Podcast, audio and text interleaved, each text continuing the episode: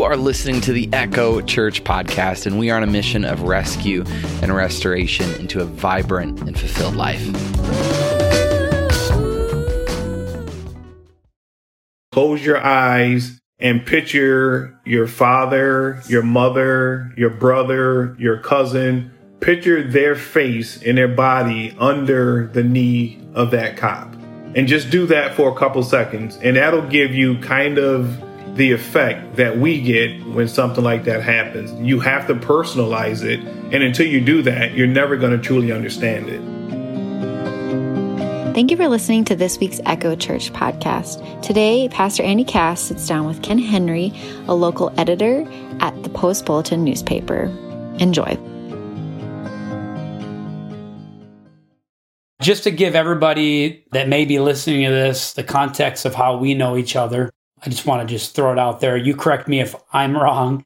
But what I remember is we planted Echo Church in September, and you and your beautiful wife showed up maybe a couple weeks into us meeting. And I met you in the lobby, most likely, or even on your uh, in your chairs in that auditorium, and uh, just really enjoyed meeting both of you. And I found out that you guys had moved from New York. Yes. Don't know why exactly, but you came to Rochester and you just happened to get one of our flyers that we sent to you and you had that big colorful flyer on your on your uh, what's it called? Refrigerator or wherever it was for for a couple weeks and eventually you're like hey let's go to this colorful church. Absolutely. You came in and you kept coming back. Yes you nailed it. Oh man. Again just really appreciate getting to know you you're in new york right now. You've been in new york? Uh, yeah, actually, I'm in North Carolina right now, heading back to New York tomorrow. Gotcha. Now I'm now I'm even more angry about about where you yeah. are. well, you shouldn't be because again, it's in the 60s and raining here. So oh, that's crazy. Yeah. So Ken, would you introduce yourself a little bit? Would you let us know who you are? Where do you come from? You know, any other random piece of information you'd like to tell us? Yeah, absolutely. I'm Ken Henry, and I'm from Rochester, New York. I have a wife, as you mentioned, Carla. Um, we've been married for 33 years, and we have two adult kids a son who is just turned 30, and a daughter who will be 27 in October, and a five year old dog, which is probably the most spoiled dog I've ever met or seen, Kobe moved to Rochester, Minnesota about a year and a half ago to take on a advertising director's job with the Post Bulletin and have been there again for a year and a half. Love the um, community, love the market, and again, was visiting a few different churches around uh, when I first got to Rochester, Minnesota. And when I had the chance to visit Echo Church I felt most comfortable there, and so did uh, my wife Carla. And again, when we're in Minnesota, in Rochester, Minnesota, we absolutely enjoy attending church at Echo. Where did you grow up, Ken? In Rochester, New York. So, do you find it funny that you moved from Rochester, New York to Rochester, Minnesota? Yes, absolutely. I do. And I see how and when Folks get confused about the two Rochesters, especially flying back and forth. I've seen folks coming to my gate and having to run to a different gate because they're heading to the wrong Rochester. And the phone calls about Rochester are interesting as well. Being here for 15 years and talking to many pastors around, typically pastors around the nation, they'll say, Where are you from? And I say Rochester. And their first statement after that is Rochester, New York. And I'm like, mm, no, nope. You ever heard of the Mayo Clinic? That's the one that I live in.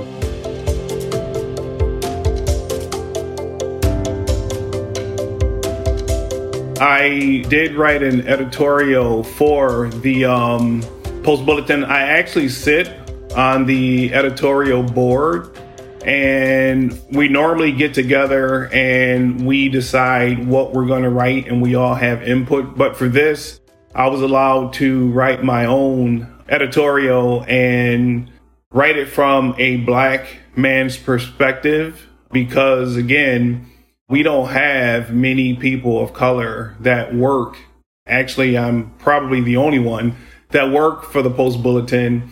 So I like having those tough conversations because that's the only way people learn and can learn from you as we learn from one another as far as, you know, what it feels like to be and to work in an environment like that as a black man.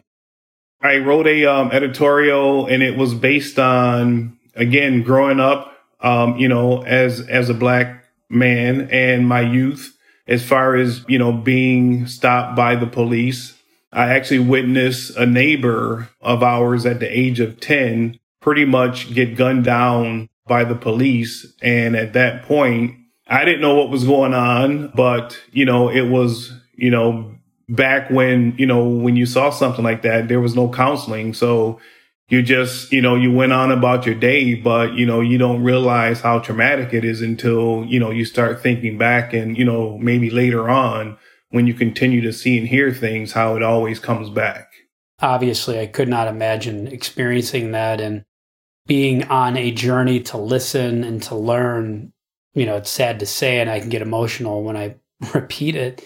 Every single one of my brothers, uh, black brother, uh, African American brothers, in fact, help me with that term. As a white man, I don't know what to say and I don't know what's correct. So honestly, like, we need your help. No.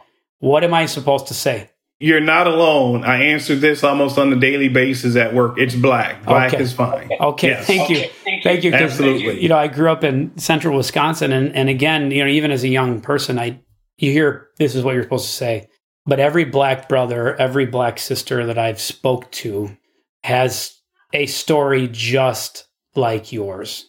And again, I know a lot of the focus is on on some of the police and that experience, uh, but it's never it never just stops there. It's it's just general population and other people. So, uh, have there been moments to you where you feel like you are racially profiled by individuals? I'll give you an example. I work for Gannett in Rochester, New York as a manager in the advertising department for quite some time. And, you know, we were at that time, the business attire was suit and tie. And I can't tell you how many times that, you know, I would leave work in the evening hours and dress in a shirt and tie and, you know, crossing the street to get to my car. And, you know, there's cars stopped at the light and all you, all you hear is doors locking as if I'm going to run over and try and carjack someone with my suit and tie on. Mm, So that's one thing that, you know, we experience on a regular basis. And another is, you know, when I'm getting on to an elevator and there's, you know, white women on the elevator, you know, you can see them physically start clutching their purse as if I'm going to jump in and snatch their purse and run. So it's, it's those type of subtle things that we experience on a regular basis that, you know, unless you can actually be a black person and look outside of yourself, you can't. There's no way you can understand that or experience it. as a follower of Christ, how do you navigate this? That's actually how, because when I see people, that's who I see. I don't see color. I don't see, I don't see anything. I see people. And that's how actually how I navigate, you know, working in an environment where I'm the only black person in the company. Many times I'm the only black person in the room, you know, of managers because there aren't a lot of black people in management or were not in jobs that I held. So again, I don't see color and I can truly say that, that I don't. I have to be reminded by other people sometimes that only I'm the only black person in the room. But it's funny that, you know, you can get to that point. But again, being, you know, a child of God, you know, it's just, it's, I, I couldn't see, you know, it's easy to see beyond the color of someone's skin because we're supposed to love everyone. And that's what I do.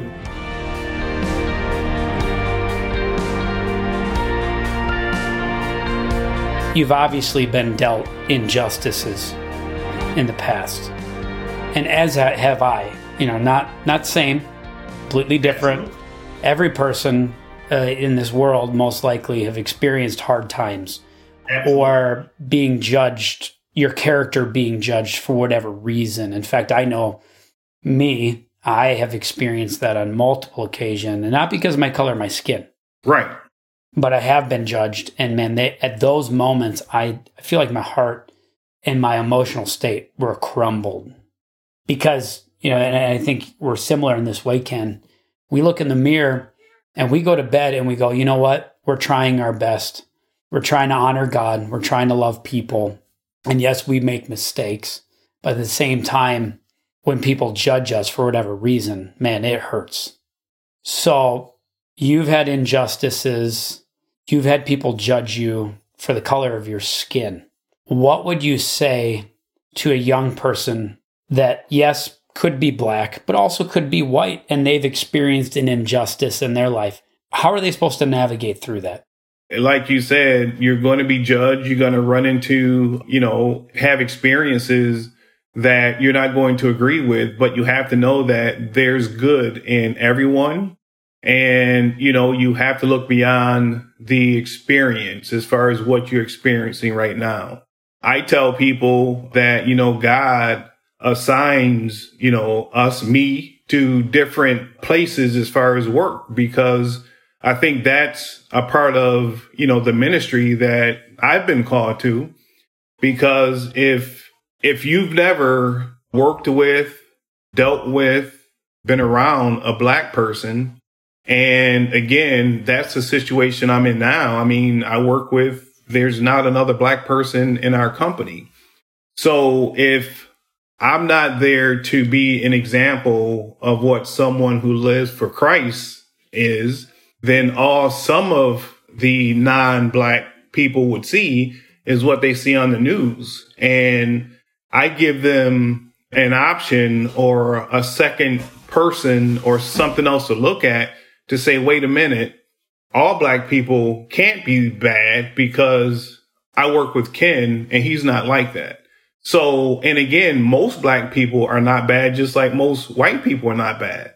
But if you've never seen another side to something, then there's no way for you to know it. For the listeners that are listening to this podcast, they don't get the privilege of seeing you. You know, I know you personally. We've we've grabbed, I think, um, some coffee or something together. Yeah.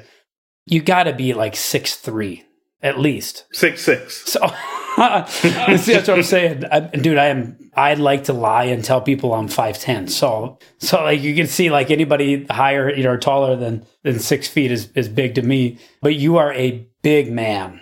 Yes. But you have such a kind heart, and as I, I've gotten to know you, like I feel like you encompass this word in Scripture that a lot of us don't understand, and that's the word meekness and I just want to yes. speak into your life and just say thank you. Thank you for being example to to all people in the scenarios that may you may feel like you fit in or maybe moments you don't and uh, just carrying the love of Christ and that smile that I see on the face you know on the screen today man it's just when I see and have conversations and for sure in this moment with you I, it's just there's so much there's so much hope in this world but as you'd mentioned the media sometimes likes to present something different. You work for Post Bulletin, okay, yes. the local newspaper, which I, I don't really feel like they're presenting a narrative maybe that the national media might present with some of the fear or some of some of the, some of the narrative that we're so used to. So you as someone that works in that industry, how do we do that? I mean, how do we how do we share a different narrative? How do we present that? You said like you're you feel like part of your calling is to be a model for people to get a good picture of what a, a black man who by the way is yes. six six you know? I mean you're a stud walking down i mean it's, you know what i'm saying? like uh, so i'd love to i know i don't want to play football with you so you'd agree me. But yeah how do you how, how do we do that? How we cha- how do we change the narrative today?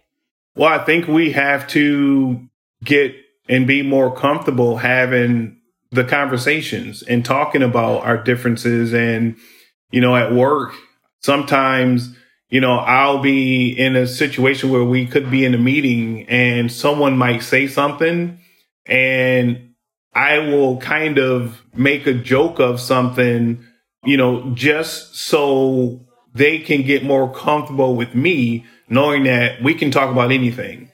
I love to talk about, again, my differences and what, you know, things that they may not know. And I think the more we can do that, the more we can feel comfortable having uncomfortable conversations, the more we can explain, you know, how we feel about things. And just like anyone else should be able to explain their feelings and thoughts about anything, I want to know. And even if someone's telling me, you know, why it is they fear, you know, six foot six black men, I want to know so I can kind of, you know, put, move that aside and let them know, you know, you don't have to fear a six foot six black man no more than you would have to fear a six foot six white man unless we were bad people. And, yeah. you know, we're not all bad. And again, the majority of us, you know, as people, white, black, whatever, are good people.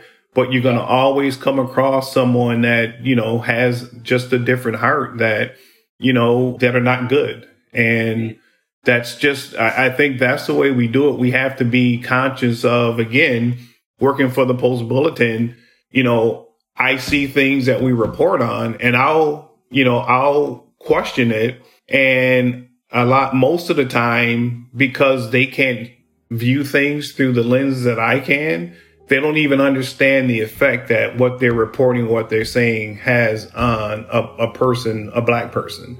So again, just being able to sit at the table and have those conversations, I think is important, which to me means we have to have more people of color, black men, women in positions where we can share and help folks understand and make a difference.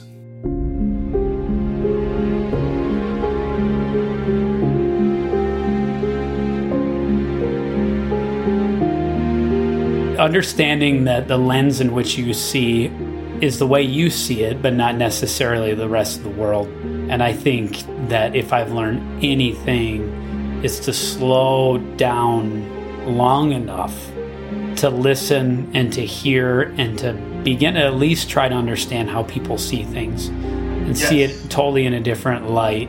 So, with that in mind, with your lens, what did you experience when the news came out that that after you know a month after kind of the media pushed Ahmaud Arbery and his story, which is really unfortunate. In fact, really, really, really, I had a hard time seeing that. That was a, that, that was was very traumatic for me to see that. But then about a month later, that George Floyd and on his unfortunate death. What did you experience? What did you feel, and what can you share with with your white brothers and sisters, or Asian, or Italian or Mexican or Spanish and whatever else I forgot. What did you feel? And beyond that feeling, if something like this happens to someone that has a different lens on, it doesn't matter if they're black or white or any other nationality, Christian, non Christian, whatever it is. Yes. How can we respond to a scenario like that better next time? Because I know not all of us responded the right way. I'll tell you what I felt. I felt anger because, you know, I said, here we go again. It's happened so many times and, you know, it kind of fades out until it happens again. So from my perspective, it's okay when this fade out, the next time it happens, is it going to be because it happened to me, my son, my daughter, my brother, my so that's what I felt. You have to kind of communicate the fact that, you know, we as black men, women, whatever, we don't think, because I think the narrative is that we think all cops are bad.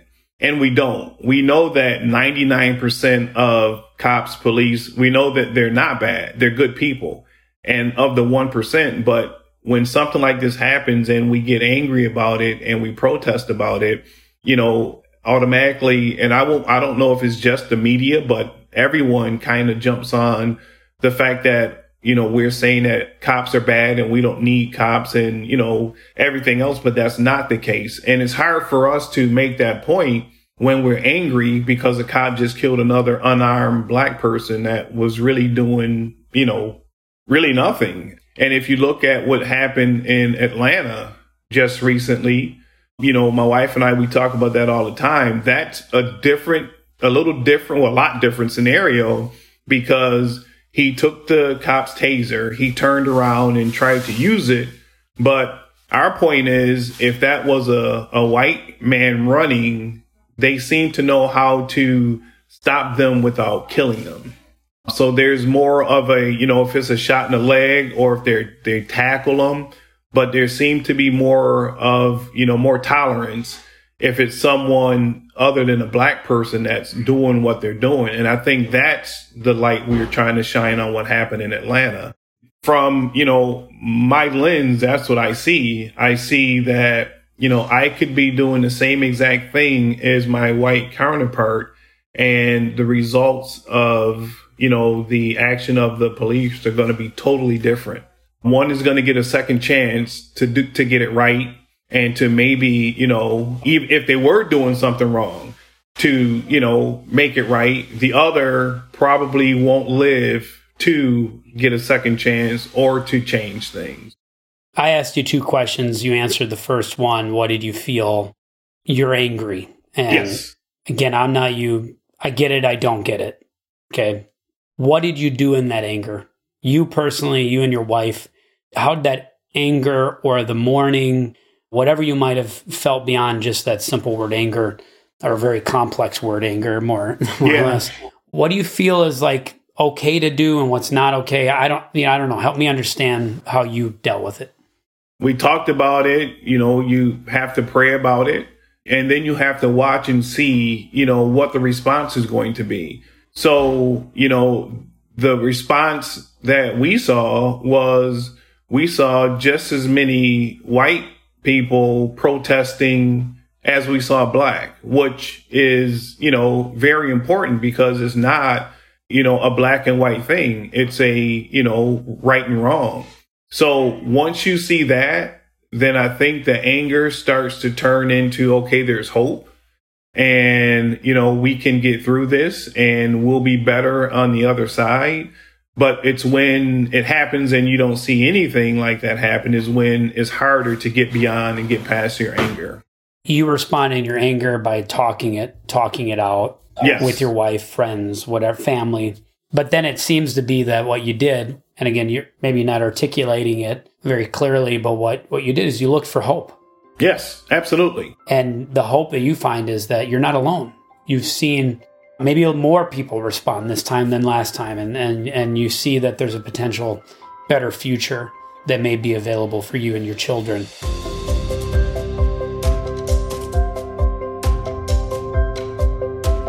I really feel like I need to put myself in a position to feel it, to hear it, see what's going on. Well, she was concerned. I mean, we live in Rochester, Minnesota. This is not Minneapolis. You know that. Absolutely. It's not downtown New York, you know. And so, so Christy's like, okay, I'll put the kids to bed.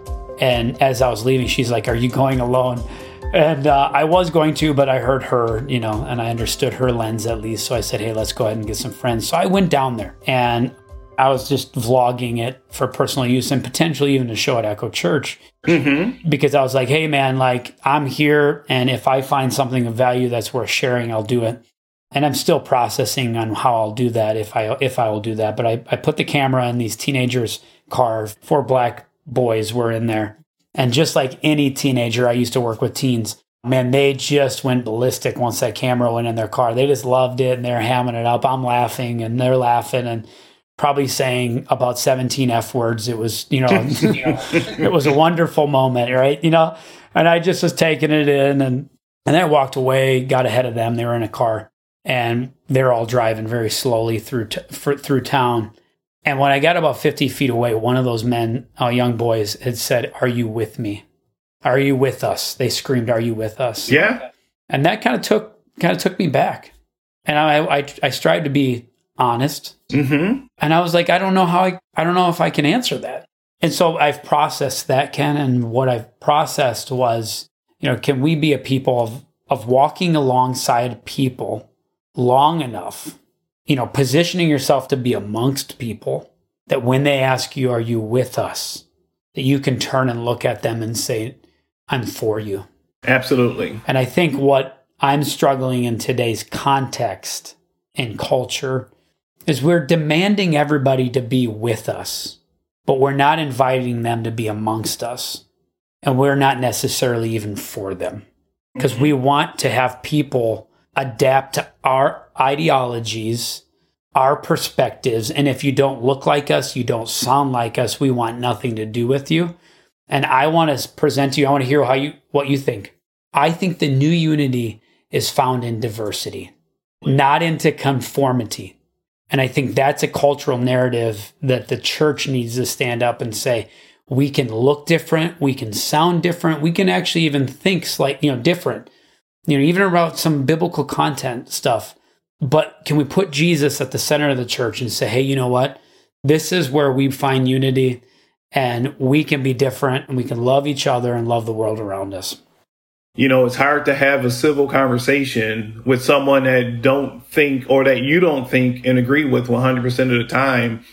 And every now and again, I'll have a conversation where me and the person that I'm communicating with are totally on opposite sides, but neither one of us says the word stupid or, you know, it, it's, it remains civil to the point where after we're done, I always leave a, a comment of, you know, thanks for the, you know, the great conversation. Although we don't agree with one another, I appreciate the fact that you were civil and, you know, we can continue to have a conversation and we don't have to agree as long as we're civil towards each other. And I think that's the most important piece of it is I think when, like you said, you know, put God in the center and, you know, you don't have to agree with everything. We don't. We just have to be civil, love one another. And at the end of the day, we can go our separate ways and, you know, there's no hurt, no anger, no nothing. Just for clarity, when you mentioned when you're sitting with people, is that sitting or you're you're so I think one of the issues is is on social media or in general media, you know, over the overarching window of media, right? Is there's something that breaks down from screen to screen. Yes, and that's what I mean. So so when I'm sitting with someone, I rarely have a problem with, you know, not we always have a decent conversation it's social media where you can kind of hide behind social media and then you you can say you know hurtful things and you know you don't care because you don't see me you don't know me or anything else so that's when i usually will thank the person for having a civil conversation because i mean we can go on and on and on about whatever it is and at the end of the day you know, I love you. I respect your point of view. You respect mine. Have a good day. And that's it. I think there's something extremely significant about the physicality of meeting with a person and giving a handshake. Yes. Or during these times, an air high five. Uh, yes. or fist pump. Uh, yeah, yeah, yeah, yeah. I think that's where some of our some of our bigger issues are stemming from is this digitizing of our world. And yes. I appreciate that we can do this on Zoom, uh, that we get to see each other. And what I like about this conversation, mind you, there was a moment when my daughter just crossed my street. I live in a cul de sac, so it's not that dangerous. But literally, my three year old just walked over to my neighbor's house as I'm recording. And beyond that, I tried to stay focused on you. Um, but I think we just, we've lost the art of focus we don't know how to pay attention to actually listen to people and embrace people. And, and that's what I'm hoping. I can't wait to meet together as Echo Church again.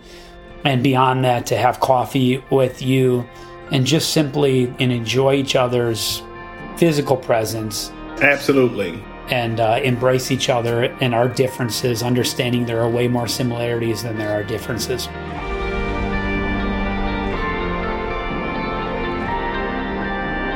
How are we supposed to respond to scenarios like that? What could we do better next time? Kind of what's happening now, not looking at it as a black person's problem, but our community problem. And again, as the kid asked, you know, are you with us?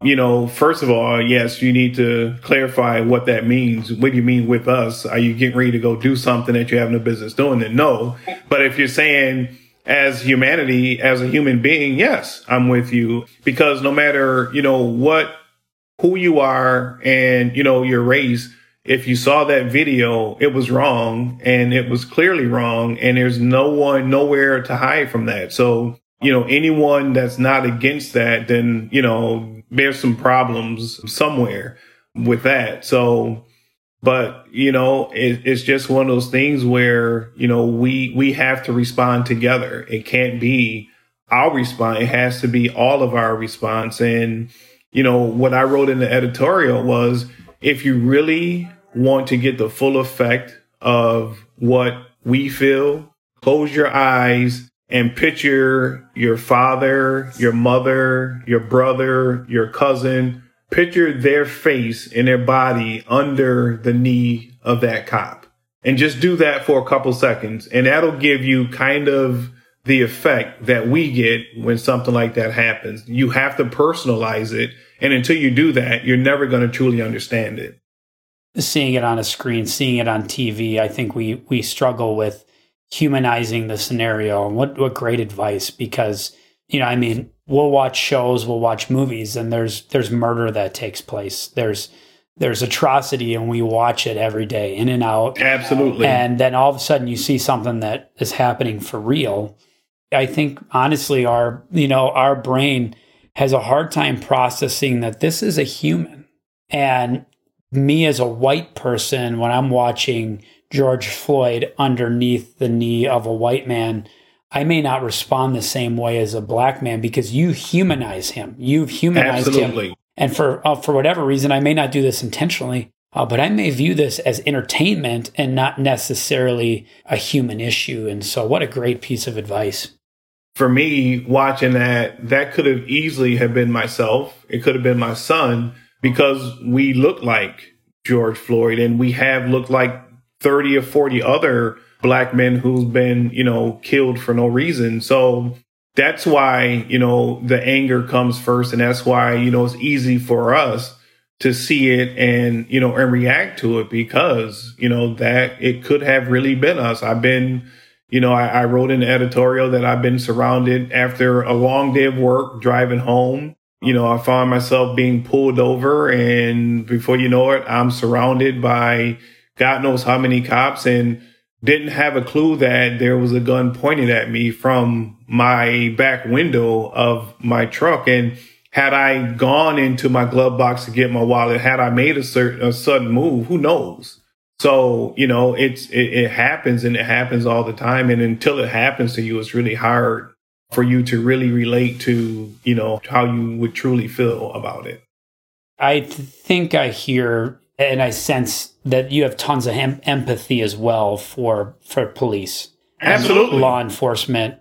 We've heard the news. I hope everybody can agree that there has been some horrible injustice that's happened with people that have justice in their hands. We we yes. I hope the vast majority of humanity agrees with that. Is there a positive message that you could say to law enforcement? What would you encourage them? You know, I, I might be treading on water on, on thin ice here, but I hope it's safe enough to just ask it you, is. like, what what now? Is there hope? There's definitely hope, and it's simple. And I, I know it's not as simple as I'm going to make it sound, but you know, when you see me, let's have a conversation. Let's talk. A simple, you know, how you doing? How's your day going? Because again, I know that it's a very stressful job. And, you know, I know that, you know, cops, they have to deal with a lot. But again, I think they have to be a part, they have to be with us. Just like the kid asked the question, are you with us? Yes, uh, we are with you. And again, it's not looking at me as if, you know, you're wondering what I'm up to, but look at me as a, another person that you love and someone that you feel like could be a part of your family. And that's all we ask because again, you know, if you're walking by or if you see, you know, a cop or police and they stare you down as if, okay, what did he just do? That's getting off to a, a bad start. But if they're looking at me saying, you know, hey, how you doing? How's your day going? That's going to be a little different. And when I do experience, you know, a situation where maybe, you know, we are confronted or there's a situation where, you know, it's me and versus a cop and not really versus, but having a conversation, it's going to be a lot different because I can relate, I can trust. And I don't think you're looking at me as a bad guy first, but then I'll get to know you. But no, look at me as if I'm a good person. And then if I give you a reason to make me, you know, to make you think I'm a bad person, okay. But you have to see the good first. And I think they did this in Camden, New Jersey, where, you know, they start, the, the police started spending a lot of time in the community and just, again, being there, talking to people, making friends. And it made a world of a difference. I think the crime rate is down, the murder rate is down, everything is down, and they just have a better community. But it all starts with love. Yep. So I think I hear you saying that you would love to have more conversations with law enforcement or people in authority and that you are a, a, loving black man that appreciate what they do and you would love to come alongside them to make rochester's the minnesota and new york a better place? Absolutely. Absolutely. And it's doable. I think it is. Every cop i know is a good cop. And the message that you just shared ken man they'd love to have you over at dinner. They'd love to have that conversation but i agree with you that doesn't matter if you're black or white, it doesn't matter if you're a cop or you're not. We need to see the best in people first and go from there. Yep, absolutely. And uh, thank you from us. I try and do it as often as I can.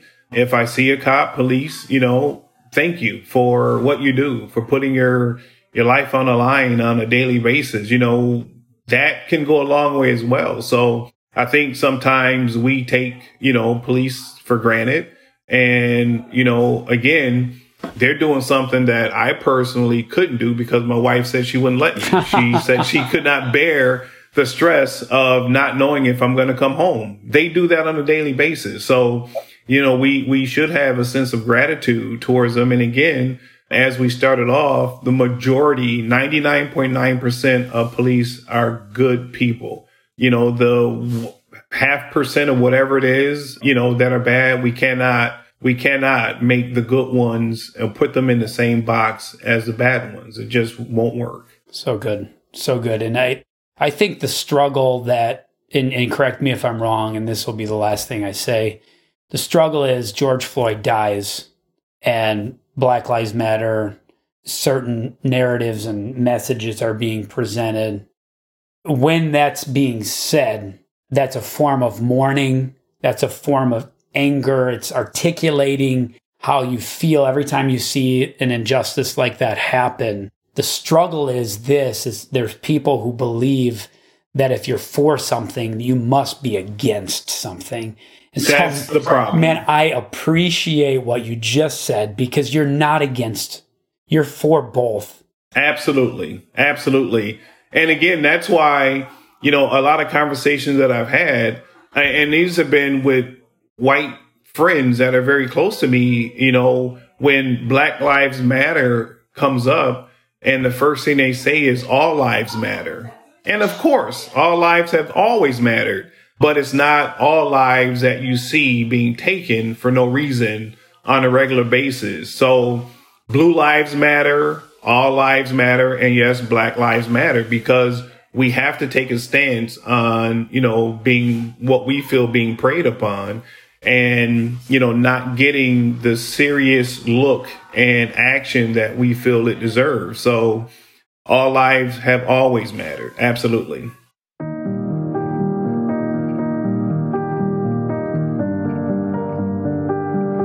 Oh, father i just love you and i give you all the praise and all the honor. Lord, I thank you for Pastor Andy, Father, for giving us the opportunity for, for Lord, for you given us the opportunity to come together as brothers, Father, to come together just to have a conversation that we should always be comfortable having conversations about, Father. Lord, I pray that you will continue to bless Echo Church, that you will continue to open hearts and minds, Father, that you will continue to have us lean upon one another for a better understanding and less judgment, Lord, that we all don't have to agree on everything, Father, but I just pray that you would help us keep things civil. And Lord, I just thank you again for Pastor Andy and his family. I pray that you would protect us, Father, until we see one another again. And Lord, I pray that you would put us in the forefront of whatever the mission is, Father, because we're ready and we're able. For Father, we thank you in all things and in everything. In Jesus' name we pray. Amen. Amen. Ken, I appreciate your perspective. I appreciate your lens, the wisdom, and your life experience. And like I said earlier, the meekness that you carry. And uh, there's nothing, I mean, really, you're, you are a um, inspiration for me to just call you friend and to know you. And I can't wait till you get back to Rochester. And honestly, I'm inviting myself over to your house for dinner with my three three kids. You're welcome. So just tell us what dessert we need to bring, and we'll eat whatever you put on that table, my friend. Thank you for joining us on this week's episode. If you have any questions or prayer requests, we'd love to hear from you. Please email us at hey at wearetheecho.church. This episode was produced and mixed by Just Hit Publish Productions.